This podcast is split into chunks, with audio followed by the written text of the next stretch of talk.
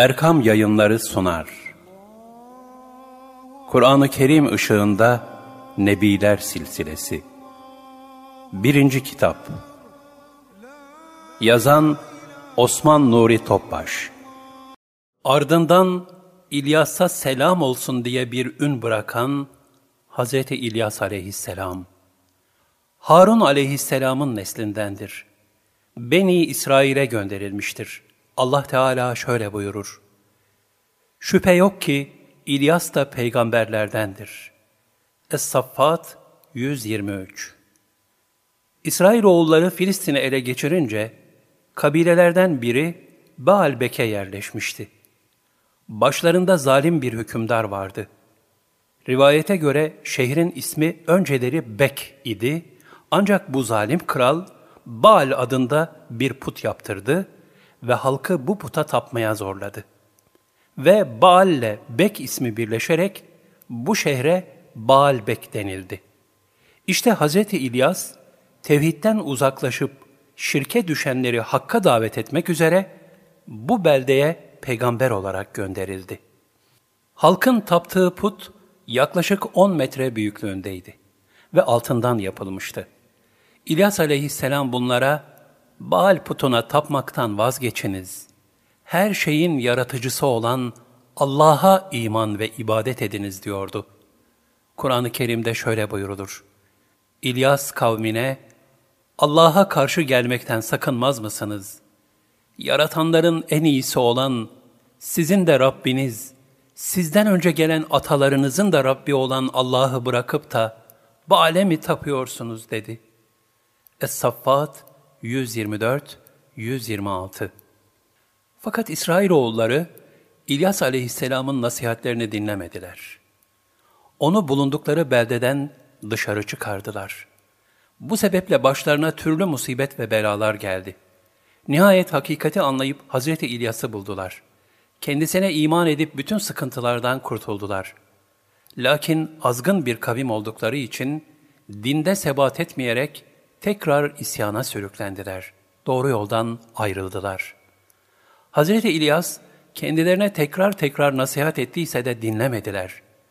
Bunun üzerine emri ilahi ile İlyas aleyhisselam aralarından ayrıldı. Hepsi perişan oldular. Dünyada da ahirette de ceza ve azaba düçar kılındılar. Allah Teala buyurur. İlyas'ı yalanladılar.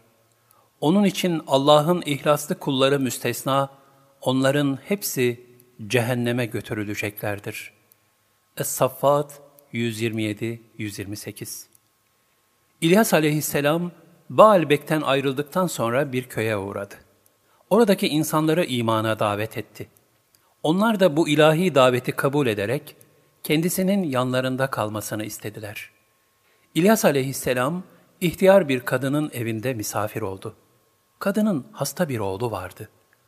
Hz. İlyas iki rekat namaz kılarak çocuğun şifa bulması için Allah'a dua etti, çocuk iyileşti. Sonra İlyas aleyhisselamın yanından hiç ayrılmadı. Ondan Tevrat'ı öğrendi. İsmi El-Yasa idi. Hülasa İlyas aleyhisselam da kubbede hoş bir sada bırakarak yüce Rabbine kavuştu. İlahi lütuf ve iltifata mazhar oldu. Onun hakkında ayet-i kerimelerde şöyle buyuruldu. Sonra gelenler için de kendisine iyi bir ün bıraktık. İlyas'a selam olsun dedik.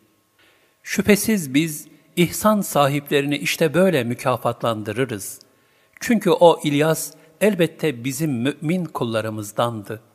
Es-Saffat 129-132 Rivayet olunur ki İlyas aleyhisselam, ölüm meleği olan Azrail'i görünce, dehşet içinde ürperdi. Azrail aleyhisselam da bunun sebebini merak ederek, ''Ey Allah'ın peygamberi, ölümden mi korktun?'' diye sordu. İlyas aleyhisselam cevaben, ''Hayır, ölümden korktuğum için değil, dünya hayatına veda edeceğim için bu haldeyim.'' dedi.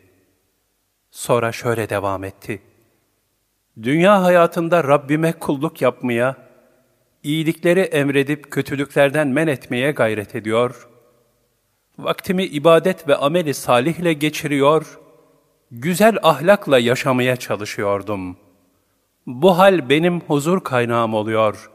Gönlüm sürur ve manevi neşelerle doluyordu. Ölünce bu zevkleri ve lezzetleri yaşayamayacağım ve kıyamete kadar mezarda rehin kalacağım için üzülmekteyim dedi. Aleyhisselam.